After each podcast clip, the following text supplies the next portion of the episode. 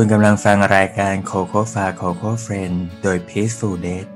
เรื่องเล่ามิตรภาพจากของเพื่อนชุมชนกรุณา วันนี้ ผมต้อมพัทรสินทร์เป็นผู้ดำเนินรายการครับ ท่านผู้ฟังอาจจะสงสัยว่าโคโคฟาคืออะไร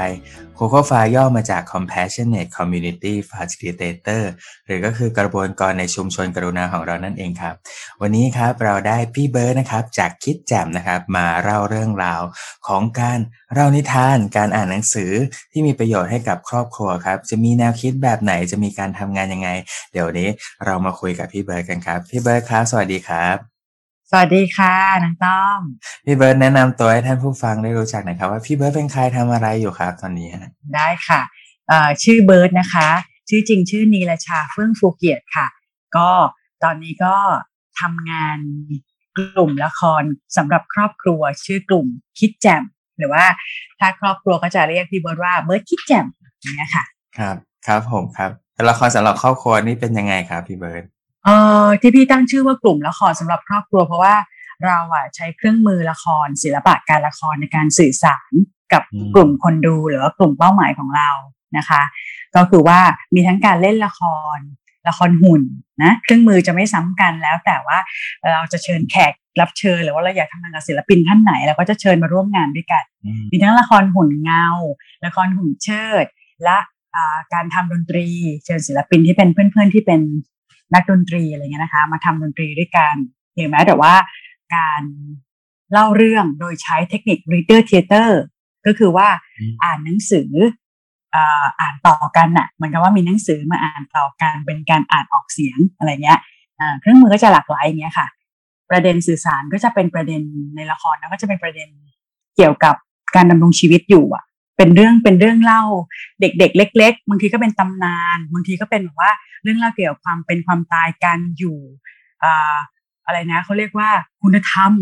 อ่าธรรม คุณธรรมอะไรเงี้ยนะคะ ประเด็นเหล่านี้เนี่ย เราก็จะเล่าเล่าไปในไปไปในเรื่องของเรา อืม โดยวิธีที่บอกไปวิธีทางศิลปะต่างๆ ค่ะ ครับ วิธีต่างๆ แขนงต่างๆ นี่เอามาทำเป็นละคร คือจริง ๆ แล้ว ต้องการสื่อสารยังไงบ้าง หรือว่ามีความมุ่งเน้นกลุ่มเป้าหมายเป็นใคร ที่เห็นบอกว่าครอบครัวเนี่ยเพราะอะไรถึงเป็นครอบครัวครับ อืมอืมพี่อะไม่เคยบอกว่าตัวตัวคิดแจ่มเนี่ยเป็นกลุ่มละครสำหรับเด็กเลยนะแต่ว่าทุกๆ คนส่วนใหญ่ก็จะเห็นด้วยบุคลิกหน้าตาเราด้วยว่าหน้าตาเราดูใจดีแต่จริงแล้วเราก็มีความเป็นปกติมนุษย์นะมีมีทั้งแบบว่าส่วนดีส่วนร้ายส่วนคลั่งส่วนอะไรเงี้ยนะคะ แต่ว่า ที่ที่ใช้เขาเรียกนะคิดแจ่มเนี่ยใช้คำว่าครอบครัว เพราะว่าครอบครัวเป็นหน่วยซึ่งรวมสมาชิกหลาย ๆ อย่างหลาย ๆ รูปแบบและอายุเอาไว้ เช่นบางครอบครัวนะต้อมมีพ่อแม่ลูกถูกไหมครบเพราะว่าตามที่พ่อประกันได้ช่วงหนึ่งของของประเทศเราเนี่ย พ่อแม่ครอบครัวเนี่ยต้องมีลูกสองคนมีพ่อมีแม่ที่สมบูรณ์นะเออแต่บางครอบครัวในความเป็นจริงไม่ใช่งั้นน่ะบางครอบครัวมีพ่อคนเดียว มีแม่คนเดียว มีพ่อเลี้ยงเดี่ยวแม่เลี้ยงเดี่ยวเนาะบางครอบครัวมีแค่ปู่กับย่าบางครอบครัวอยู่กับยายคนเดียว บางครอบครัวอยู่กันเองพี่น้อง ความหมายของคำว่าครอบครัวมันก็เลยกว้างพี่เบิร์ก็เลยแบบว่าทำงานเรื่องเนี้ย มาตั้งแต่ตั้งแต่แรกแล้วว่าเราจะไม่ได้เจาะกลุ่มว่าเฉพาะผู้ใหญ่เฉพาะผู้ทำงานเยาวชนเปล่า เรื่องนี้เป็นเรื่องครอบครัว ของครอบครัวสมาชิกทุกหน่วยในครอบครัว เพราะฉะนั้นเนี่ยเรื่องเล่าที่เราเล่าอะก็จะแบบเหมือนแบบว่าเป็น เราเลือกเรื่องที่จะเป็นแบบว่าเมล็ดพันธุ์ให้กับครอบครัวค่ะ ในการที่แบบว่าเมล็ดพันธุ์นั้นอาจจะเติบโตมาแล้วเป็นประโยชน์อะเป็นร่มโพธิ์ร่มไทรเป็นเงาให้กับบ้านเป็นครอบครัวตัวเองได้อะไรเงี้ย ไม่ว่าครอบครัวคุณจะเป็นแบบว่ารูปแบบไหน อืมยังไงมันก็คือครอบครัวคนอยู่ด้วยกันน่ะ บางบางครอบครัวอย่างนี้นะต้อมไม่มีความผูกพันทางสายเลือด แต่ว่าเรา support กันเราอยู่ด้วยกันในบ้าน เรียกว่าเป็นครอบครัวเนี่ย อย่างบางคนเนี่ยสนิทกันจนกระทั่งต้องเรียกเขาได้ว่าเขาเป็นครอบครัวเรา อะไรอย่างเงี้ย มันก็มีแบบนั้นค่ะ ประมาณนี้ค่ะ คือเห็นความแตกต่างหลากหลายเลยพอเราคิดของคำว่าครอบครัวอะไรแต่เดิมเราคิดว่า พ่อแม่ลูกนะเวลาเราสอนเด็กว่าแบบว่าภาพครอบครัวเนี่ยก็คือ ตัวการ์ตูนกลมๆมาเป็นพ่อเป็นแม่แล้วก็เป็นชั้นลูกตรงกลางแล้วก็เป็นบ้านเป็นภูเขาอะ แต่จริงๆแล้วในสังคมจริงๆอะมันหลากหลายกว่านั้นเนาะอย่างที่พี่เบิร์ดบอกว่าบางทีก็เป็นแบบพ่อเลี้ยงเดี่ยวแม่เลี้ยงเดี่ยวอยู่แค่กับตากับยาย ซึ่ง บางทีเอาต้องเอาพ่อแม่ต้องทำงานในเมือง แล้วก็ฝากลูกไว้ต่างจังหวัด เออ แล้วก็อยู่แบบนั้นเลย มันมีความแตกต่างในแต่ละครอบครัวคราวนี้เอาละครเนี่ยมาจับยังไงหรือทำให้มันเป็นยังไงกับกับประเด็นของทางครอบครัวอย่างเงี้ยครับ อืม ต้องเท้าความนิดนึงว่า ที่เครื่องเครื่องมือละครทำไมพี่ถึงเลือกใช้เครื่องมือนี้เนาะอืมเพราะว่าพี่เองได้ประโยชน์จากการเรียนรู้ตัวเอง รู้จักตัวเองเลยรู้จักโลกรอบข้าง เข้าใจโลกรอบข้างได้ก็เพราะว่ากระบวนการละครส่วนหนึ่งครับเนื่องจากว่าเมื่อก่อนเนี้ยตอนเด็กๆพี่เริ่มงานอายุสิบเจ็ดปีที่กลุ่มละครมะขามป้อมครับนะคะหรือมูลนิธิสื่อชาวบ้านเดี๋ยวนี้นะเออตอนนั้นเป็นช่วงวัยที่มันมารวมกันเยอะๆแล้วมันสนุกมาก เนื่องจากว่าพอมารวมกันปุ๊บเนี่ย แต่ละคนก็ ไม่สมบูรณ์ มีความแบบมีเป็นวัยรุ่นนะ มีปัญหาบางทีก็พี่ก็ครอบครัวพ่อแม่แยกกัน พี่ก็หาอะไรทำอะไรอย่างเงี้ยนะแล้วก็หลาย ๆ คนก็มีมีปัญหาของตัวเองคล้ายๆกันแล้ว มีความคิดบางอย่างว่าอยากทำอะไรออกไป ให้เป็นประโยชน์กับคนอื่น ไม่ใช่มานั่งหมักหมมหมักหมกมุ่นตัวเองอย่างเดียว ก็เลยไปเจอกันที่นั่นที่กลุ่มละครมะขาป้อมในช่วงปีสามห้าอู้นานมากอันนี้เท้าความ ครับครับตอนนั้นเรียนปีหนึ่งตอนแล้วตอนนั้นมีเรื่องแบบว่าทางการเมืองอะไรด้วยนะ ปีสามห้าอืมมีม็อบมีอะไรเงี้ย มันก็แบบว่าค่อยๆเชฟความคิดของวัยรุ่นตอนนั้นอะให้เข้าไปทำงานเพื่อเพื่อคนอื่นนอกเหนือจากตัวเองบ้างเพราะอยู่กับตัวเองบางทีไม่ไหวแล้ว ตอนนั้นมันมันฮอร์โมนเนาะแล้วก็มันแบบว่าพลุ่งพล่านมากเหมือนกัน ก็ต้องเอาพลังเราไปทำอะไรให้ ให้ให้เกิดสิ่งที่มีประโยชน์พี่รู้คิดแบบนั้นเนี่ยณตอนนั้นนะคิดแบบโรแมนติกมากอะแล้วซึ่งมันมีที่รองรับ ก็เลยได้ไปรู้จักเครื่องมือละครจากที่นั่น ละครนะต้อมเขาจะให้เขาสะกิดถามเราว่า เรารู้จักตัวเองแค่ไหน เราจะเล่นละครได้ ไม่ใช่ว่าสักแต่ว่าแสดงออกไป แต่เราต้องไปเรียนรู้ก่อนว่าเฮ้ย character นี้เป็นยังไงบริบทสังคมของคนคนนี้เป็นยังไง แล้วก็เขาเกิดเขายังไงทำให้ถึงเป็นนิสัยแบบนี้เฮ้ยมันทำให้เรามองคนอื่น มองตัวเองในหลาย ๆ แง่มุม ถ้าเป็นอย่างนี้จะเกิดอะไรขึ้น คือมันได้เรียนรู้จากการแบบว่าอ่าทำบทบาทสมมุติออกไปอะไรเงี้ยค่ะอืมแล้วก็ไม่ได้นั่งเทียนหมายถึงว่าไม่ได้นั่งคิดเอาเองด้วยมเราต้องลงพื้นที่ พี่ต้องลงพื้นที่ชุมชน พี่และชุมชนเนี่ยมีทั้งชุมชนในเมือง เมื่อก่อนจะมีละครชุมชนเนาะแล้วก็ทั้งชุมชนที่เป็นแบบว่าบนดอย เราจะได้ยินในหนังสือว่า การทำไร่เลื่อนลอย ชาวเขา เป็นแบบไม่ดีทำไร่เลื่อนลอยทำลายป่า แต่พอเราไปรู้จักเพื่อนปากกยอครั้งแรก ที่บ้านเขาเขาเรียกของเขาว่าปลูกพืชหมุนเวียน แล้วเขามีวิธีการมีทฤษฎีการทำเกษตรแบบของเขา นี่ทำให้ชีวิตวัยเด็กวัยรุ่นพี่ก็ช็อกไปเหมือนกันนะอ้าวไม่เหมือนหนังสือเรียน อย่างเงี้ยค่ะ มันก็คือเป็นส่วนหนึ่งในกระบวนการละครที่เราต้องทำข้อมูลเชิงประจักษ์อย่างเงี้ยมีประสบการณ์จริง มันก็เลยค่อย ๆ เปิดโลกพี่ขึ้นมา แล้วก็ครับรวมอันนี้แบบเปิดเราไปสู่ภายนอกเนาะแล้วเปิดเราเข้าไปสู่ภายในด้วยนะอืมเพราะละครมีเรื่อง five sense ตาหูจมูกลิ้นกาย เราต้องรู้จักเครื่องมือทั้งหมดเนี่ยคือ body ของเราใช่ไหมคะกายกายเราเสียงเราเออมันใช้ทำอะไรได้บ้างในละคร เพราะว่าพวกพี่เนี่ยเรียนทั้งละครใบ้แต่ว่าเป็นเวิร์กช็อปเล็กๆนะนะที่แบบว่าอืมทำให้เราเข้าใจพื้นฐานของละครใบ้ครับเอ่อได้ร้องเพลง ได้ร้องเพลงแบบว่าลำตัดอีแซววร้องเพลงแบบสมัยของของไทยอะเนาะเพลงเพลงไทยโบราณ เพลงไทยเดิม แล้วก็ทั้งร้องเพลงฝรั่งฝรั่งอะไรเงี้ยคือเราได้หัดหลายอย่างมาก เชิดหุ่นเย็บหุ่นทำหุ่นพี่เป็นมือทำพร็อพอะไรอย่างเงี้ยนั่นคือช่วงชีวิตที่เราได้เรียนรู้ แล้วเราซึมซับปุ๊บเนี่ย วันหนึ่งอะ เรามีเรื่องเล่าแฮะต้อมครับเรามีเรื่องเล่าใช้เวลาหลายปีนะ ที่มันอืมขัดเกลาเราอย่างเงี้ยมีเรื่องเล่า แล้วเราเล่าด้วยวิธีที่เราเล่าได้หนึ่งมีเรื่องเล่าก่อน เล่าด้วยวิธีที่เราเล่าได้ คิดแจ่มจึงเกิดขึ้นมา เพราะว่า เกิดขึ้นมาเพราะเนื่องจากตอนนั้นเนี่ยพี่ก็คล้ายๆว่าสามสิบต้นๆเนาะเป็นยุคยุคที่แบบว่าแต่ละคนเนี่ยก็กำลังแบบว่าอยากจะสื่อสารสิ่งที่ตัวเองทำให้เป็นประโยชน์กับคนอื่น มีโอ้มีอุดมการณ์มากนเถอะ แล้วพอดีว่าคุณครูพี่ท่านหนึ่งอาจารย์พรรัตน์ดำรุงก็ชวนกัน อันนี้เป็นต้นกำเนิดคิดแจ่มครับชวนกันเฮ้ยพวกเธอไปไปทำละครในโรงพยาบาลกันไหมไปทัวร์กัน ชวนพี่นะเบิร์ดคิดแจ่มเนาะมีเบิร์ดเชอรี่ Theatre มีอาจารย์คอลิสที่ตอนนี้สอนละครอยู่อู้หลายหลายคนมากเลยนะคะ ไปรวมตัวกัน มีน้องหยอยที่แบบว่าเป็นนักละครอะไรอย่างเงี้ยนะตอนเนี้ยนะแต่ตอนนั้นน่ะเราเด็กๆนะรวมตัวกันไปทัวร์ละคร แล้วเล่นที่วอร์ดเด็ก ๆ ในโรงพยาบาลโรงพยาบาลรามาโรงพยาบาลเด็กจำได้เลยนะเอ่อเล่นอยู่ห้ารอบ ก็พอเล่นครั้งนั้นเสร็จปุ๊บเนี่ย เราก็รู้สึกว่าเฮ้ยอันเนี้ยแหละ น่าสนใจมาก เออ เราก็เลยครูอุ๋ยอาจารย์พรัตน์เนี่ย ตอนนั้นครูอุ๋ยเป็นอาจารย์ประจำที่คณะ ที่คณะอ่าอักษรศาสตร์ จุฬาสอนละคร แต่เราไม่ได้อยู่คณะนั้นนะ แต่ว่าเราเป็นลูกศิษย์นอกไส้ครูก็บอกว่าเธอเอาชื่อคิดแจ่มไปใช้สิ น่าจะดีนะ เอาจนคือเชื่อคนง่ายคุณต้อมพี่เบิร์ก็เชื่อคนง่ายพี่เบิร์ก็เอาชื่อมาใช้ แล้วจากนั้นพี่เบิร์ดก็ดำเนินการทำมาเรื่อยๆ โดยสมาชิกหนึ่งเดียวคือพี่เบิร์ดนี่แหละ แต่วิธีการทำงานของพี่แจ่มคืออะไรพี่เบิร์ตบอกว่าเล็งละต้องต้องมีเวลาว่างไหมพี่ไม่มีงบแต่มีมีถ้าสมมติว่าจะมีงบก็มีแค่ประมาณเนี้ยห้าร้อยพันหนึ่งอะไรเงี้ย ต้องนึกสนุกไหมอยากทำเรื่องนี้กับพี่ด้วยด้วยกันไหมอืมวิธีการทำงานเป็นแบบนี้ตลอด ถ้าต้องถ้าคนที่ที่เราเป็นเพื่อนกันแล้วชวนกันแล้วทำอะ แล้วโอเคอะเราก็ทำคิดแจ่มจึงมีสมาชิกหลักหนึ่งเดียวคือพี่ครับไม่ต้องเอาเงินไปไม่ไม่ต้องหาเงินเป็นองค์กรเพื่อไปเลี้ยง เลี้ยงสมาชิกที่เป็นแบบประจำใช่ไหมคะอืมแต่ว่าเราสามารถมีงานต่อเนื่องมาได้เรื่อยๆ แล้วก็หาสตางค์ให้โคเวอร์ในงานอะจบๆ เป็นงานไปอย่างเงี้ยค่ะต้อม สถานที่แรกคือโรงพยาบาล สถานที่ต่อมาที่ทำให้คิดจังมีงานต่อเนื่องก็คือวัด เราอืมเราอยู่ในชุมชน เราเป็นละครที่อยู่ในชุมชนไม่ได้มีเวทีอะแบบบนสเตจแล้วก็หรือก็ไม่ได้เข้าไปที่ห้างอะไรเงี้ยนะคะ ไม่ได้รับงานที่แบบว่างานจ้างอีกต่อไป แต่ไม่ใช่หญิงนะ เพราะว่าการรับงานจ้างเนี่ยเขาจะมีประเด็นให้เราพูดใช่ไหมต้ใช่อมใช่แต่ถ้าเกิดว่าเรามีเรื่องอยากเล่าล่ะอืมเพราะพี่อยากเล่าเรื่องความตายอือะมมันเริ่มมันเริ่มเข้าวงการความตายตรงนี้เลย เรามีเรื่องบางเรื่องที่อยากเล่า แต่ไม่มีสปอนเซอร์หรือใครจ้างให้เราเล่า เราอยากเล่าเรื่องความเศร้า อะ มันต้องรู้จักความเศร้าสินะ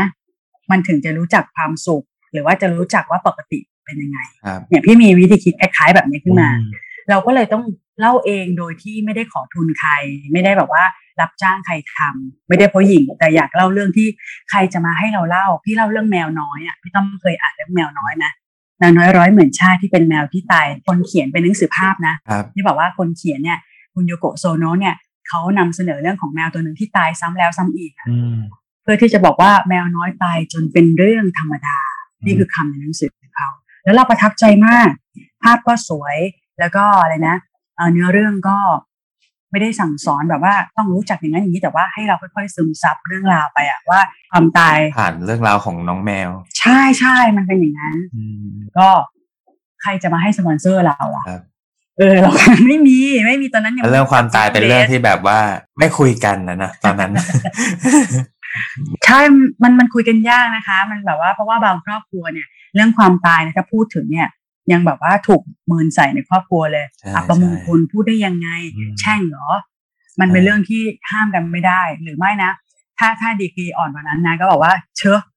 แล้วก็เงียบๆใส่กันอะไรอย่างเงี้ยอืมอันนี้เป็นแบบว่าครอบครัวพี่เองด้วยอะไรอย่างเงี้ยนะคะก็เนื่องจากความรักความเป็นห่วงกันนั่นแหละใช่ใช่เราก็เลยไม่อยากจะพูดเรื่องนี้ครับแต่เราอยากคุยไงอืมอืม ก็เลยเริ่มเริ่มต้นเรื่องราวที่ว่าคิดแจ่มเองเนี่ยไม่ได้ของงบขอทุนอะไร แต่ว่าก็จัดทำกันเองเลย แล้วก็ค่อยๆ ไปเก็บบัตรเอา หรือว่ามีใครแบบว่าเห็นที่เห็นงามก็เหมือนร่วมบุญน่ะออกช่วยออกค่า production เออเราก็บอกครับอุ๊ยครับขอบคุณค่ะ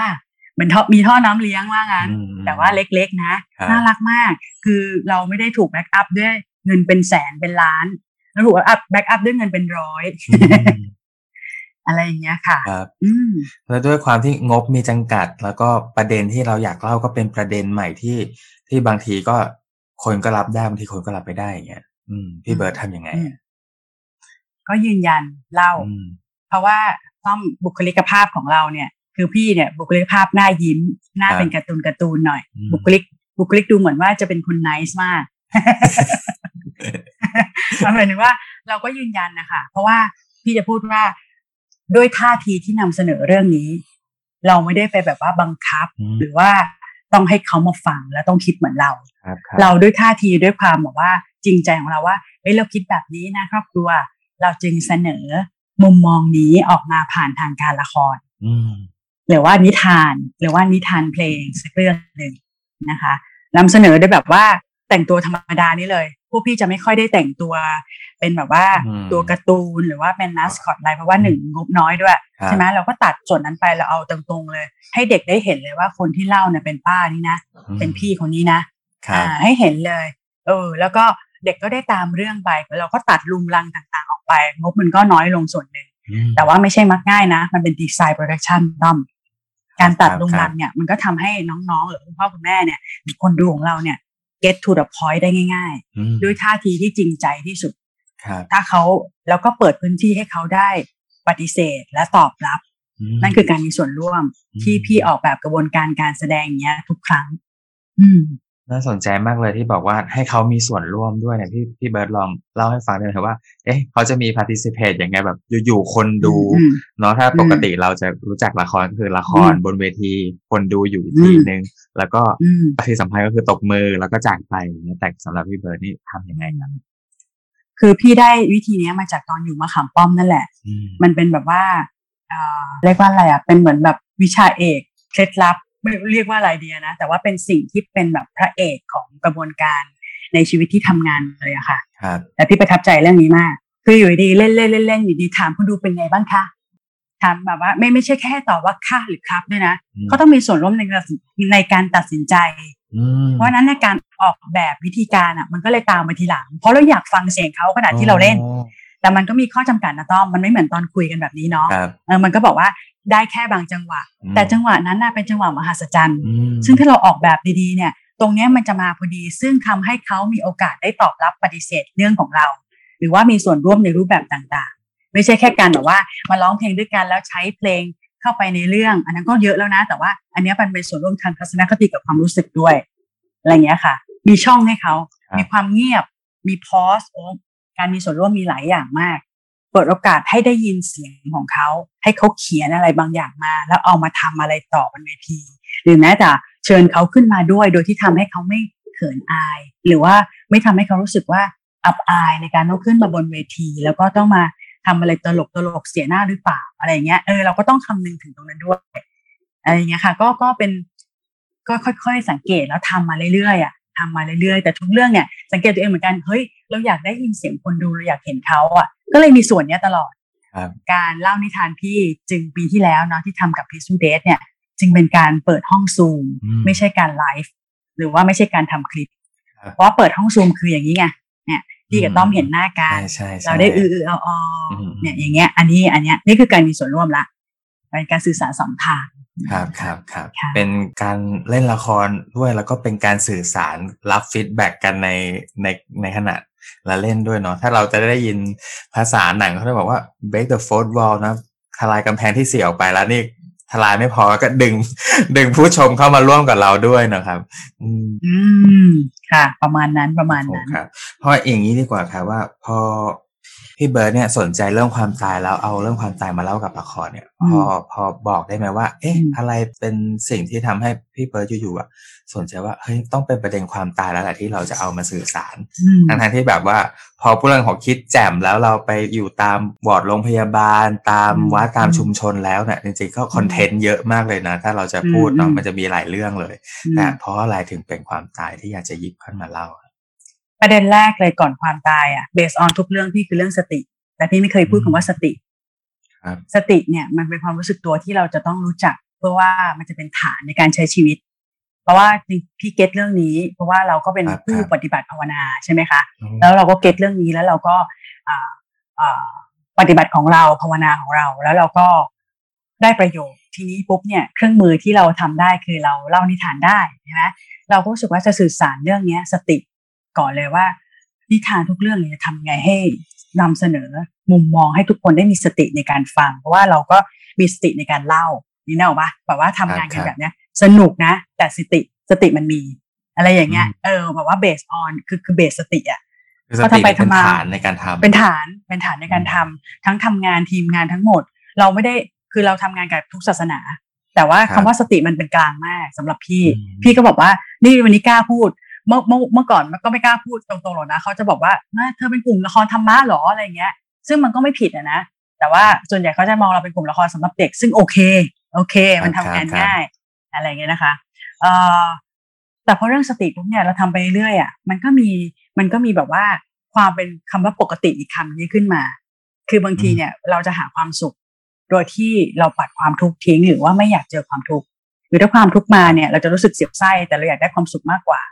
แต่ค่าของมันเนี่ยความทุกข์ความสุขเนี่ยมันคืออารมณ์ มันคือแบบว่าความรู้สึกเหมือนกัน คือธรรมชาติของมันคือเดี๋ยวมันมาอยู่แป๊บหนึ่งแล้วก็ไปแล้วเดี๋ยวมันก็หาย เออใช่ไหมครับอืมแล้วมันมีเรื่องที่เราเลี่ยงไม่ได้เรื่องหนึ่งก็คือ เกิดมายังไงก็ต้องตาย มันเป็นสับเซตจากคำว่าปกติที่พี่ทำงานครัอบยู่ครับเพราะนั้นเนี่ยไอตัวพี่ก็เลยไปจับเรื่องความเศร้าขึ้นมาก่อน ความเศร้าอืมในชีวิตที่ทุกคนจะผลัก แล้วความเศร้าเนี่ยมันก็จะเกิดมาจากจากการพรากจาก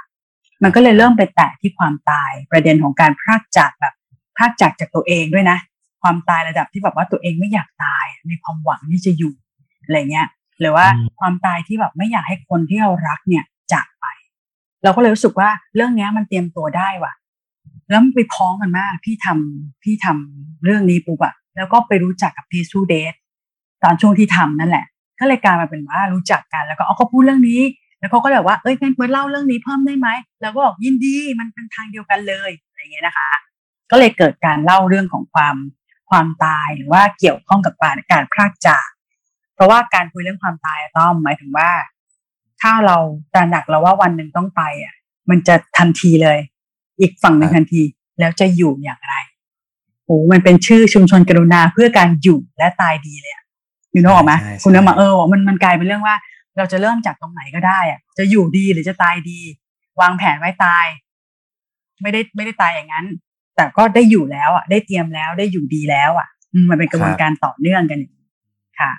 พี่ก็เลยต้องเนี่ยสนใจแล้วก็ดึงคุยเรื่องนี้มาอืมพอพอพี่เบิร์ดเล่าให้ฟังอะมันนึกถึงเลยเนาะเวลาเราคุยแบบอืมอย่างเราทำเบาใจคลาสรูมทุกวันน่ะ เล่นเกมไพ่ไขชีวิตน่ะคือเราบางทีเราใช้ชีวิตไปเรื่อยๆทุกวันนะก็คือตื่นเช้าทำงานแล้วก็ตอนเย็นกินข้าวแล้วก็นอนแล้วก็ใช้ชีวิตเป็นรูทีนอย่างเงี้ยไม่อืมแบบไม่ทันได้นึกได้คิดอะไรอะ แต่ถ้าวันหนึ่งเราดันรู้ตัวว่าเฮ้ยเราต้องตายว่ะเปลี่ยนเปลี่ยนความคิดเลยนะว่าเฮ้ยฉันจะเหลือเวลาอะไรเวลาที่จำกัดของฉันฉันจะทำอะไรที่มันที่อยากทำหรือฉันทำอะไรที่มีคุณค่าสำหรับตัวฉันในในในเวลาที่เหลืออยู่เนี่ยเนาะใช่อืมมันช็อกนะต้อม เช่นยังไม่ต้องตายหรอกอย่างเงี้ย พี่อะตรวจพบคือทุกคนเนี่ยส่วนใหญ่แล้วอายุผู้หญิงอายุประมาณเนี้ยก็จะมีเนื้องอกอะไรใช่ไหมเราก็ไม่นึกว่าจะมีเนื้องอกเลยใช่ไหมแค่ไปตรวจพบว่ามีเนื้องอกในมดลูกอย่างเงี้ย แล้วจดบอกขนาดใหญ่มากจะต้องทำการผ่าทันทีข้อมูลมาอย่างนี้ปุ๊บเนี่ยสตันเลยนะ ว่าเตรียมตัวมาดีแล้วนะ ว่าจะสนิทกับความตายยังไง ว่าจะสนิทกับความเจ็บไข้ยังไงนะสตันเลยอ้าวดิฉันเราจะยังไงต่อละชีวิต จะต้องเตรียมเงินยังไงจะต้องยังไง ฟังหมอไม่รู้เรื่อง วิ่งไปช่วงหนึ่งเหมือนกัน อะไรเงี้ย แต่ว่าเขาเรียกอะไรนะ สติสติมาเขาเรียกสติมาปัญญามนก็ค่อยๆทำงานของมันใช่ไหมก็ค่อยๆค่อย ๆอะไม่ได้หายไม่ได้อะไร แต่ก็ค่อย ๆ ดูแลกันไป สภาพเงี้ย มันก็เลยเกิดขึ้นได้ เพราะนั้นเราก็เลยนำเสนอเงี้ย เราหลีกเลี่ยงความทุกข์ความตายความเจ็บป่วยไม่ได้อยู่แล้ว แต่เราจะอยู่เผชิญหน้า หรือว่าจะใช้คำว่าอยู่เป็นเพื่อนกัน อยู่ใช้ชีวิตกับมันยังไง ในชีวิตเราเนี่ย ที่จะต้องเจออะไรอะไร อืม มันเป็นรายละเอียดเล็กๆเล็กๆเล็กๆอะ บางทีเนี่ยครับยังไม่ได้นึกเลยนะ ว่าจะแบบว่าแล้วจะทำยังไงก่อนตายอะไรอย่างเงี้ย พี่เองนึกเลยนะถ้ารู้วันตายชัดๆเนี่ย จะเตรียมง่ายกว่ากับการอันนั้นถือว่าเป็นโชคดี มันจะเตรียมละอืมเตรียมได้ง่ายกว่า จะทำอะไรบ้าง แต่ถ้าตายกระทันหันล่ะ อะไรอย่างเงี้ย หรือว่าเจ็บป่วยกระทันหันล่ะอืมใจตอนนั้นใจเราจะยังไงอะเนี่ยใจเราอยู่อย่างเงี้ย ความรู้สึกอยู่อะแต่ถ้าวันนั้นร่างกายไม่ไม่เคลื่อนแล้วอะ แต่ติดอยู่ในร่างกาย แล้วเราจะทรมานอืมแค่ไหนเหรอ ถ้าเราไม่ได้เตรียมตัวมาก่อน หรือว่า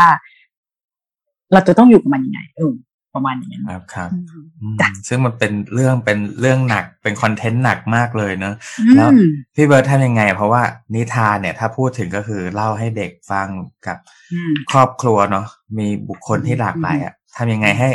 สื่อนิทานสื่อละครเนี่ย สามารถแบบคุยเรื่องความตายกับเด็ก ๆ คุยเรื่องความตายกับครอบครัวได้อื มมันมีประสบการณ์ซูมเมื่อซูมครั้งที่แล้วที่ Peaceful Day เนี่ยสนับสนุนเต็มที่และอยากให้เราเล่านิทานเกี่ยวกับความตายยีบสองรอบ ให้กับเด็กๆฟัง กับคุณพ่อคุณแม่ครอบครัว เราก็บอกได้เลยว่า มันจะไม่มีคำว่าตายในทุกครั้งนะ แต่ทุกครั้งเนี่ยเราจะเลือกเรื่องที่มันเกี่ยวกับการทำใจกับการเปลี่ยนแปลงกระทันหัน หรือการพรากจาก เพราะว่ามันคล้าย ๆ สภาวะ ที่แบบว่าไปแล้วไม่กลับมา อืม มันจะกระตุกความรู้สึกอะไรเงี้ยค่ะครับอืม ก็มีหลายหลายคนในโลกนี้ทำนิทานที่เกี่ยวกับความตาย ให้รู้จักสภาวะของความตายว่ามันเป็นเรื่องธรรมดาที่ต้องเกิดขึ้นอืมมันมีนิทานภาพเด็ดๆเลยสามสี่เรื่องนะคะแมวน้อยร้อยหมื่นชาติอะไรนะ เป็ด ดอกทิวลิปที่จำชื่อไม่ได้เต็มเป็นหนังสือภาพนะและอีกแล้วก็มีคนไทยเขียนก็มีนะอ่าละมุดละมุดอยากบิน อันนี้เป็นหนังสือของมูลนิธิเด็กหนังสือประกวด เราก็นำละมุดอยากบินเพราะอะไรรู้ไหมเพราะว่าพ่อแม่เขาตายไปแล้วเขาอยู่กับยาย แล้วยายบอกว่าอืมพ่อแม่อยู่บนฟ้า เป็นขึ้นสวรรค์แล้ว มันละมุนก็เลยอยากบินไปหาพ่อแม่โอ้เอ็นเอดูออะไรอย่างเงี้ยเออก็ได้ดูนะก็บอกว่าเอาเรื่องนี้มาอ่าน แล้วก็ในซูมเนี่ยพี่เล่าเสร็จปุ๊บกระบวนการก็คือว่าเราจะคุยกับเด็ก บางวันเนี่ย เราได้คุยกับเด็ก แล้วมีผู้ใหญ่อยู่ด้วยครึ่งหนึ่งใช่ไหมถามเด็กว่าความตายมันเป็นยังไงอะไรอย่างเงี้ย อืมเขาก็ตอบซื่อๆตรงๆออกมาเลยนะ ว่าความแบบความตายก็คือมันก็ตายไปก็พรากจากไป มันก็คงจะน่าจะเศร้านะโอ้ต้องมาฟังสดๆตรงนั้นน่ะ คือเขาพูดเป็นอืมเขาพูดเป็นเข้าใจโลกอะว่าว่าแต่เขาก็เศร้านะแล้วเขาก็รู้ว่าถ้ามันเศร้า แล้วมันก็จะรู้สึกยังไงอะไรเงี้ย มันก็ไม่อยากเศร้าหรอก แต่ว่ามันก็หลีกเลี่ยงไม่ได้หกขวบต้อมหกขวบพูดแบบนี้ พี่แบบขอบคุณพ่อแม่เขามากที่พามาในซูม แต่ว่าเราไม่ใช่คนเดียวด้วยนะ แบบว่า หลายคนมากด้วยนะ ที่แบบว่าพูดอะไรคล้ายๆ อย่างนี้ออกมาอืมค่ะ ประมาณนี้ ครับผม พอเนี่ยพออย่างเงี้ย เราเราได้เห็นมุมมองที่เด็กๆเข้ามาแล้ว ครอบครัวเขามาอยู่ร่วมกันเนี่ย พอพอมองกระบวนการเนาะคือนิทานแล้วก็พี่เบิร์ตก็เล่าผ่านนิทานเนาะแล้วทำให้แบบอืมครอบครัวเนี่ย มีพื้นที่ที่จะแบบรับรู้ความคิดว่า เอ๊ะ ลูกเรารู้สึกยังไงนะอืมถ้ามีเรื่องแบบนี้เกิดขึ้นแล้วพ่อแม่ก็เห็น แล้วลูกก็เห็นว่าพ่อแม่ มันก็เป็นคล้าย ๆ เหมือนกระบวนการสนทนาในครอบครัวด้วยเนาะที่ที่เราทำให้เขาเห็นซึ่งกันและกันในในจุดตรงใช่นี้อันนั้นอันนั้นที่ต้องพูดคือความตั้งใจของพี่เลยนะอืมพี่จะบอกพ่อแม่ที่พาลูกมาว่า พี่ไม่ได้รับลูกคนเดียวนะ เวลามาดูละครเราอะคิดจะไม่ไม่รับเลี้ยงลูกให้นะคะครับแต่ว่าคุณพ่อคุณแม่พาลูกอืมมาด้วยกันแล้วมีประสบการณ์ด้วยกัน แล้วก็ช่วยกันเลี้ยงค่ะ อืมเพราะว่าบางทีพ่อคุณแม่ก็งานหนักเนาะบางทีแบบว่าการพาลูกไปดูมหรสพเนี่ยหรือว่าไปกิจกรรมอะไรเนี่ย ก็คือเอาลูกไปแปะไว้ก่อนอะไรเงี้ย แล้วตัวเองก็ได้พักบ้างอะไรบ้าง เข้าใจน่พักอืมแต่คิดแจ่มไม่ยอมไงครับครับแต่เราก็มีแฟนคลับส่วนหนึ่งนะคะ จนน้องๆเนี่ยก็โตพ้นวัยเป็นวัยรุ่นไปแล้ว บางส่วนอะไรเงี้ยก็บางคนก็จำเราได้บางคนก็จำไม่ได้ แต่ว่าพ่อแม่แหละจะจำได้ เพราะป้านี้ยังเล่าอยู่ไงเออ เป็นพี่แล้วก็เป็นน้าแล้วก็เริ่มเป็นป้าแล้วอะไรเงี้ยอืมครับครับครับค่ะอืมอย่างนี้ครับพี่เบิร์ดพอจ้าพอพอเรามองว่า อืม ความตายเนี่ย ก็สามารถจริง ๆ แล้วสามารถสื่อสารกันได้เนาะแม้ลูกยังเล็กหกขวบก็ยังก็ยังรู้เรื่องก็ยังเหมือนกับ feedback ตอบกลับมาได้ทำให้เราอึ้งได้เหมือนกันเนาะคันนี้ยอืมพี่เบิร์ดลองบอกได้ไหมปกติพ่อแม่ทั่วไปเนี่ย เขาจะมุ่งเน้นคือใครจะคิดว่าลูกเล็ก ๆ เนี่ย จะมานั่งคุยเรื่องความตายแล้วตัวนี้ คิดเรื่องของศักยภาพทำไงให้ลูกเป็นเลิศ เรียนตรงไหนทำกิจกรรมอะไร และอะไรถึงต้องแบบมาคุยเรื่องความตายกับคิดแจมอืมพี่ว่าเอาตรงๆนะ คือ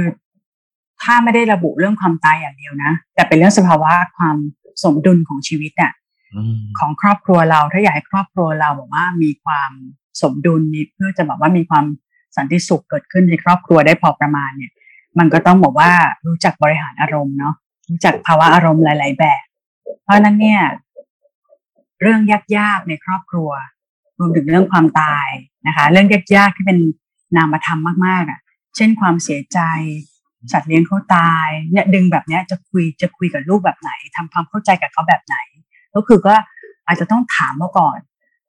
เด็กๆจะรู้จักความตายได้บางทีมันประกอบกันหลายอย่างต้องเขาต้องรู้จักภาวะอารมณ์ตัวเองต่างๆ ด้วย มีเซลล์เอสตีมพอสมควรครับมีประกอบด้วยหลาย ๆ ประการมากอะค่ะ เพราะฉะนั้นพี่ว่ามันเป็นส่วนหนึ่งในการที่ถ้าครอบครัวอยากจะสมดุลน่ะคุณคุณก็ต้องคุยเรื่องยากๆกันได้อะและความตายเป็นเรื่องหนึ่งในเรื่องยาก อย่างนี้ดีกว่าครับครับในเรื่องยากที่เราจะคุย แล้วจำเป็นต้องคุยไหมพี่ว่าจำเป็นพอสมควร เพราะว่ายังไงเนี่ย เด็ก ๆ ส่วนใหญ่แล้วเขาจะมีสัตว์เลี้ยงไง เขาจะรู้ทุกคนจะรู้จักเอง ทบทวนที่ตัวเองก็ได้ เราจะรู้จักความตาย แต่เรารู้จักความตายครั้งแรกเมื่อไหร่อืมแล้วเราผ่านประสบการณ์ความเข้าใจความตายหรือว่าการจากแบบนั้นแบบไหนบางคนเพื่อนตายตอนมสองบางคนแบบว่าเอ่อ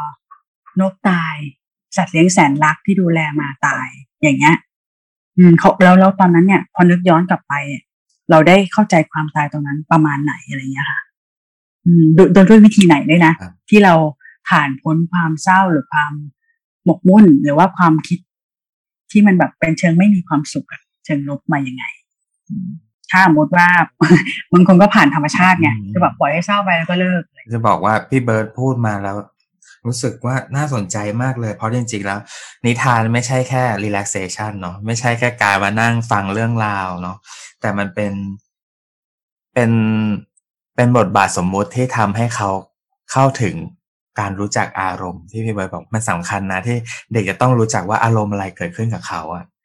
แล้วเมื่อรู้จักอารมณ์แล้ว จะทำยังไงให้เราใช้อารมณ์เป็นและปรับสมดุลได้ในชีวิต กับเรื่องยากๆที่มันจะเกิดขึ้นเนาะความตายเป็นเรื่องใหญ่มาก แต่สับเซตลองลงมา การพลาดพลาดการสูญเสีย การเสียหายการไม่ได้ดังใจการ มันมีหลายอย่างเลยที่มันแทรกอยู่ในเรื่องราวของความตายที่จะหยิบยก แต่ละอารมณ์ชูขึ้นมาให้ให้เห็นแล้วก็สื่อสารกันในครอบครัวเนาะค่ะต้องแล้วพออย่างเงี้ยครับ เอ่อจำเป็นไหมนะครับที่ที่พ่อแม่อย่างเงี้ยจะต้องเริ่มสื่อสารความตาย เรื่องราวความตายความสูญเสียความพัดภาคหรือรวมกับลูกจะควรจะเริ่มตอนไหนหรือว่ายังไงจากที่ประสบการณ์ที่พี่เบิร์ดทำมา จริง ๆ เนี่ย อืมพี่ไม่ได้มีลูกเองเนาะแต่ว่าพี่ก็ทำงานกับกับครอบครัว แล้วก็บอกว่าก็เลยอะเราเป็นผู้ใหญ่ที่ช่วยเลี้ยงเด็กอะเลี้ยงเด็กนะเลี้ยงเด็ก เลี้ยงเด็กนะคะ เป็นผู้ใหญ่ช่วยเลี้ยงเด็ก ซึ่งมีคนทำงานในสับเซตเนี้ยอยู่อยู่อยู่กองหนึ่งเลยอะเป็นกลุ่มหนึ่งเลยอะที่ไม่ได้มีครอบครัวมีลูกเองแต่ว่าช่วยกันเลี้ยง คือแบบว่าผลิตสื่อหรือว่าทำอะไรออกมาเพื่อสื่อสารกับเขานะอืมคำถามต้อมคือ พ่อแม่ควรที่จะพูดเรื่องนี้ไหม เตรียมลูกไหมใช่ใช่ควรนะพี่ว่าควร เพราะว่าหนังสือนิทานที่พี่ที่พี่ได้ทำการอ่านเนี่ยเขาให้สื่อสารกับเด็กตั้งแต่สามขวบเป็นต้นไปอะหมายถึงว่าคือคือมันมันไม่มีทฤษฎีนะ ว่าจะต้องพูดความตายกับเด็กเมื่อไหร่ เพราะว่ามีครั้งหนึ่งเด็กสองขวบมาดูแมวน้อยร้อยหมื่นชาติมาฟัง น้องเนี่ย ฟังเรื่องสองขวบ อันนี้คุณแม่เขาแมสเซจมาบอกเราทีหลังด้วย คือขณะนั้นที่เขาฟังเราอยู่เนี่ยน้ำนั้นเขานั่งกับแม่แล้วเขาน้ำตาไหลตลอดเวลากับบรรยากาศ แต่เขาฟังไม่ไม่ได้ทั้งหมดรู้เรื่องอะไรทั้งหมดหรอกว่าเขาสองขวบเขากำลังแบบว่าซึมซับทั้งบรรยากาศและคำพูดบางคำที่เขาพอเข้าใจได้ เขาร้องไห้ออกมาตลอดเวลาแต่ไม่สะอึกสะอื้นนะ แล้วแม่เขาบอกว่า แมวเขาเพิ่งตายที่บ้านเมื่อวานนี้ แล้วเขาพามาดูละครแมวน้อยร้อยหมื่นชาติ แล้วประสบการณ์เหล่านั้นมันทำงานกับความรู้สึกลูก แล้ววันรุ่งขึ้น แม่เขาแมสเซจมาบอกว่า ลูกเดินมาบอกที่โต๊ะ บอกว่า แมวตายแล้ว แล้วเขาก็เดินไป นั่นคือเขากำลังแสดงความเข้าใจอารมณ์กับความพรากจาก แล้วเรียกมันถูกว่ามันคือความตาย ทุกอย่างมันกำลังทำงานประสานกันเพราะฉะนั้นเนี่ยถามว่าควรจะคุยเรื่องนี้กับลูกไหมอาจจะไม่คุยเป็นทางการ แต่อาจจะบอกว่าต้องรอโอกาสนะพี่ต้อม รอโอกาสในการพูดคุยเรื่องนี้นะคะ เพราะว่ามันเป็นภูมิคุ้มกันของชีวิตของเด็กๆของคนทั้งหมดเลยอะที่มันจะแบบว่าจัดการตัวเองได้อะไรเงี้ยครับครับครับประมาณนั้นค่ะต้อม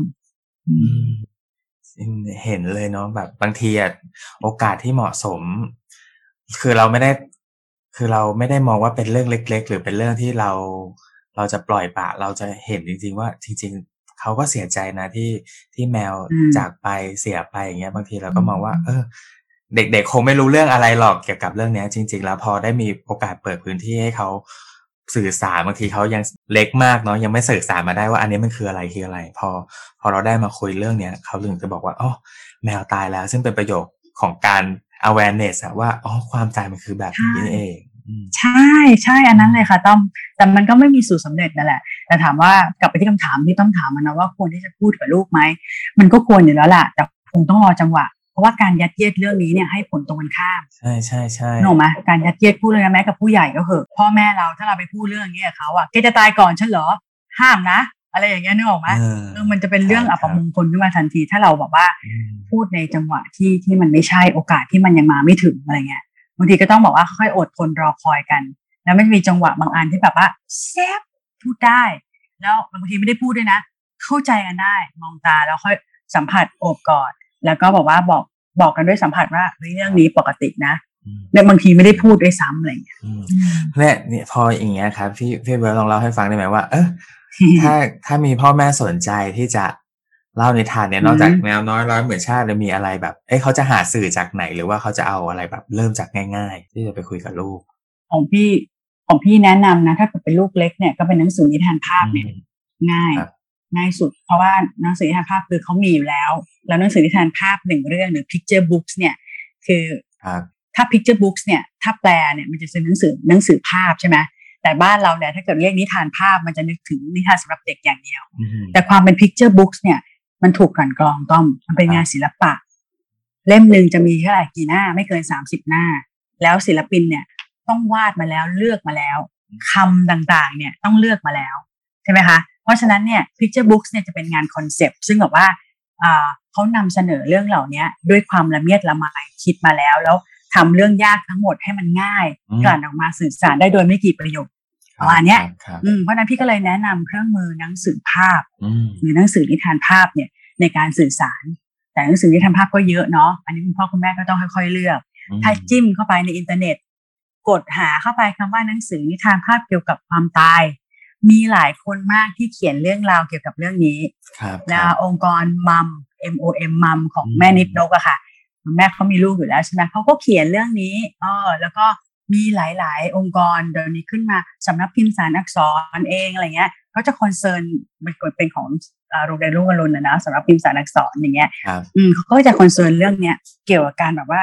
อยู่และการพรากจากนิทานที่แบบว่าเกี่ยวข้องกับการพัฒนาอารมณ์อะไรเงี้ย หรือสำนักพิมพ์อื่น ๆ แต่ก็จะมีคนที่แบบว่าไปไซส์เลือกมาเนี่ยหรอไหมหามามารวบรวมให้เรา อันนี้คือการใช้เครื่องมือช่วยนะครับพี่ก็ใช้อยู่ แล้วก็เราก็ได้พบเรื่องราวใหม่ๆ ที่เป็นหนังสือนิทานภาพ คุณพ่อคุณแม่ก็หาได้เช่นกันอืมอืมหนังสือนิทานภาพ ครับผมครับขอบคุณพี่เบิร์ดมากเลยนะครับอ่าจากที่ทำค่ะกิจกรรมมาเนี่ยมีกิจกรรมหลายหลายหลากเลยเนาะตั้งแต่ปีที่แล้วที่พี่เบิร์ดบอกว่าเออทำซูมแล้วนิทานร่วมกับครอบครัว แล้วก็มีกิจกรรม ตอนนี้ก็จะมีคลิปวิดีโอเนาะที่ที่ออกมาให้ให้ผู้ติดตามทาง Facebook เนี่ยได้ได้เห็นบ้างค่ะอืมมีผลตอบรับค่ะเป็นยังไงบ้างครับ จากกิจกรรมตั้งแต่ที่ผ่านมาอืมถ้าถ้ามองในมุมพี่นะ ซึ่งมีแบบว่า ฐานคนดูระดับพัน คือไม่ได้ฐานคนดู เยอะแยะ เราไม่ใช่แบบว่าอะไรนะอินฟลูเอนเซอร์ขนาดว่าพิมรี่พายอะไรอย่างนี้นะคะครับ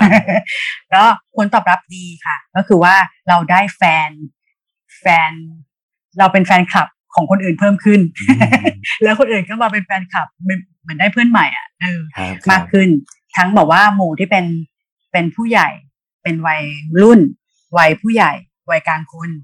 นะฮะแล้วก็รวมทั้งบอกว่าถ้ากลางถ้าถ้าวัยนั้นเป็นมีลูกด้วยเนี่ยก็จะเริ่มแบบดึงลูกเข้ามาอืมแต่ว่าวัยรุ่นเนี่ยก็จะไม่ได้เยอะนัก เนื่องจากว่าการฟังนิทานกันอะไรเงี้ยวัยรุ่นเขาเล่นกีตาร์ไงวัยรุ่นเขาทำอย่างอื่นเขาเล่นกีฬาเขาทำอะไรอยู่ใช่ไหมครับอันนั้นก็คือปล่อยกันไป แต่ว่าผลตอบรับเนี่ย คนเข้าซูมมาได้เกินจำนวนทุกครั้งอะค่ะอืมที่เราที่เราคาดหวังกันไว้ ซึ่งยีิบสองรอบเนี่ยตอนแรกพี่ก็เสียวนะ ว่าแบบว่าจะเหลือคนเดียวหรือเปล่านะเปล่าก็มีเด็กครึ่งหนึ่งและผู้ใหญ่ครึ่งหนึ่งอย่างที่เราตั้งใจอย่างเงี้ยเนาะหรือแม้แต่ถ้าเกิดว่าทำการแสดงสด เราก็ยังคงมีแหล่งคนดู แบบว่าซึ่งมีพ่อแม่ซึ่งตั้งใจมาดูเรา ก็ยังมีพาลูกมาเอนจอยกิจกรรมเรา ไม่ว่าเขาจะไม่รู้ว่าเราคิดยังไงก็แล้วแต่ลึกๆนะ แต่ว่าเขาเห็นว่าเออไอ้รูปแบบเนี้ยเขาอยากพาลูกมา รือบางคนรู้จักเราดีหลายปีก็ยังคงพามาแล้วแนะนำเพื่อนต่อ แล้วก็แต่กิจแต่รอบหนึ่งของพี่การแสดงสดมันไม่เคยจะเกินสี่สิบคนถ้าจัดเองครับแต่ถ้าเกิดว่าจัดใหญ่สุดเนี่ยถ้าจัดตามลานวัดเนี่ย เขาจะแอบดูตามซอกต่างๆ ที่มืดๆเนี่ยอืมถ้านับได้แล้วประมาณสามร้อยคนโอ้แต่ว่าจัดกันเล็กๆ ตรงกลางตรงลานวัดอะครับแต่ใช้ไม้วัดเนี่ยหรอปะลำโพงบ้งๆธรรมดาอย่างนั้นน่ะก็ปรับการแสดงหน่อย ก็จะมีคนดูสามร้อยคนได้ แต่ระดับแบบว่า เยอะๆเลยอะไรเงี้ย ก็มันมันมันไปไม่ถึงการแสดงเรามันพลังมันจับไม่ถึง ครับครับครับอืมครับค่ะ ยังคงทำได้อยู่ค่ะต้อมอืมแล้วก็ถ้าอุปสรรคของการทำงานพี่เนี่ย เรื่องงบประมาณเรื่องอะไรเงี้ยเป็นเป็นอุปสรรคมาตลอดอยู่แล้ว ซึ่งเราเริ่มมองว่ามันไม่เป็นอุปสรรคอีกต่อไปแล้ว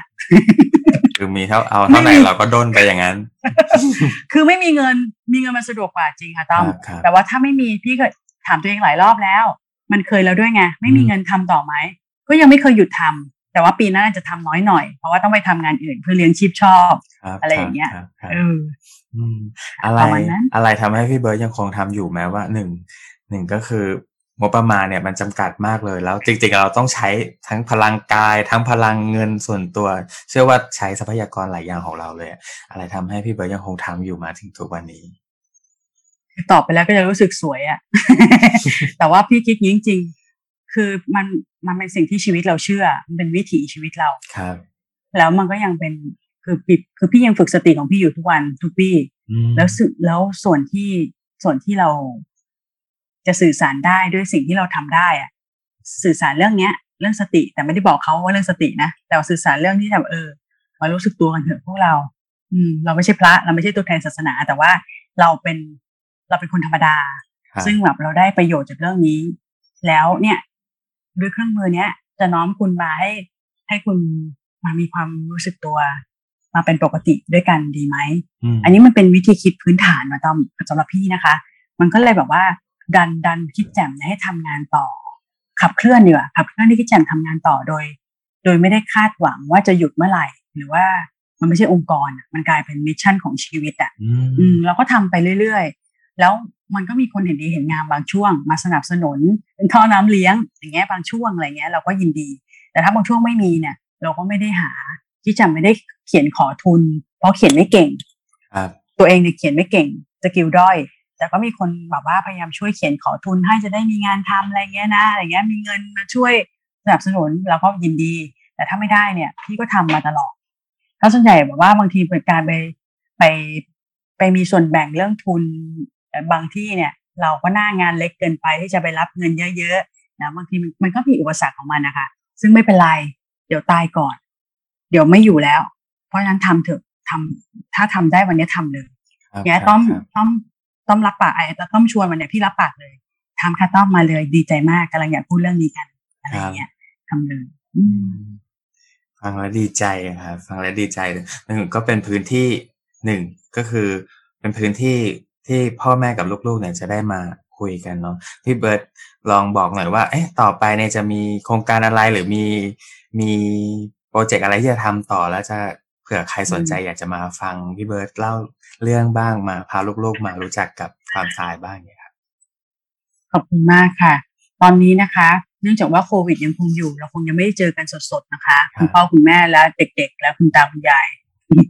เราใช้เจอกันด้วยผ่าน Facebook กับช่อง YouTube ครับกับการทำคลิปไปก่อนในช่วงนี้นะคะ จะเป็นคลิปรีวิวหนังสือ หรือว่าการไลฟ์เล่านิทานอะไรเงี้ย ช่วงนี้จะเป็นจะเป็นออนไลน์ไปก่อน อืมอืมซึ่งพอถ้าโควิดซาปุ๊บเนี่ย เดี๋ยวก็ถ้าเกิดว่าติดตามข่าวทางเพจเบิร์ดที่แจ่มนะคะ เราก็อาจจะมีการไปเล่นเล่นเอ่อการแสดงสดในที่ต่างๆอีก แต่ว่าพี่อะรับอบรมด้วยใช่ไหม เวลาว่าไปอบรมที่ไหนเนี่ยพี่ก็มีเรื่องที่ติดไปตลอดอะไรเงี้ยเออได้ได้ไปเล่าเรื่องได้เล่าสู่กันอย่างนี้ตลอดเป็นช่องทางเล็กๆค่ะครับผมขอบคุณมากเลยครับพี่เบิร์ตก่อนที่เราจะจากกันไปในวันนี้นะครับพี่เบิร์ตมีอะไรฝากให้กับคุณผู้ฟังบ้างครับ ฝากไว้นะคะ ช่วงนี้ก็เป็นช่วงเวลาที่หลายๆ คนยากลำบากเป็นรูปธรรมมากขึ้น ก็ฝากให้ดูแลสุขภาพกายใจนะคะอืม ทุกคนนะอาจจะเหนื่อย ถ้าใครเหนื่อยน้อยก็ยินดีด้วย ถ้าใครเหนื่อยมากก็ให้กำลังใจ แล้วก็ค่อยๆเป็นค่อย ๆ ไปในแต่ละวันนะคะ พวกเราค่ะ ทุกๆคนเลยเด็ก ๆ ด้วย คุณพ่อคุณแม่ด้วยฮะครับไม่ได้ฝากอะไรแล้วเขินครับ ครับ ขอบคุณมากครับพี่เบิร์ตครับ ท่านผู้ฟังนะครับที่สนใจนะครับ อยากจะรู้จักติดตามนะครับ การเล่าเรื่องของพี่เบิร์ตก็ติดตามได้ที่เพจนะครับพี่เบิร์ตคิดแจมนะครับเบิร์ตคิดแจมก็สามารถไปติดตามพี่เบิร์ตได้นะครับ แล้วก็ท่านผู้ฟังทั้งหลายวันนี้ก็คงจะได้เรื่องราวนะครับ หรือว่าประเด็นน่าสนใจว่า เอ๊ะ ถ้าวันนี้เราจะเริ่มพูดคุยเรื่องความตายกับลูกจะเริ่มแบบไหนแล้วมีประโยชน์อย่างไรเห็นชัดอย่างไรจริง ๆ แล้วอะเรื่องความตายเป็นเรื่องที่สื่อสารได้นะครับ จากที่พี่เบิร์ตเนี่ย เล่าให้เราฟังจากประสบการณ์ที่เล่านิทานให้กับครอบครัวและเด็กๆนะครับท่านผู้ฟังที่สนใจก็สามารถที่จะลองเริ่มได้เลยวันนี้ ถ้ามีโอกาสเหมาะสมลองพูดคุยกันนะครับไปหาหนังสือนิทานภาพอย่างที่พี่เบิร์ตแนะนำมานะครับ แล้วก็ท่านผู้ฟังที่อยากจะฟังเรื่องราวของโคโค่ฟาโคโค่เฟรนนะครับของเพื่อนในชุมชนกรุณามาเล่าถึงการทำงานประสบการณ์ในแง่มุมต่างๆนะครับ มีผู้คนมากมายมาร่วมแบ่งปันการทำงานด้านการอยู่ดีและตายดี ก็สามารถติดตามได้ที่พอดแคสต์โคโค่ฟาโคโค่เฟรนของ Peaceful Day ในทุกช่องทางครับสำหรับวันนี้สวัสดีครับผม สวัสดีค่ะ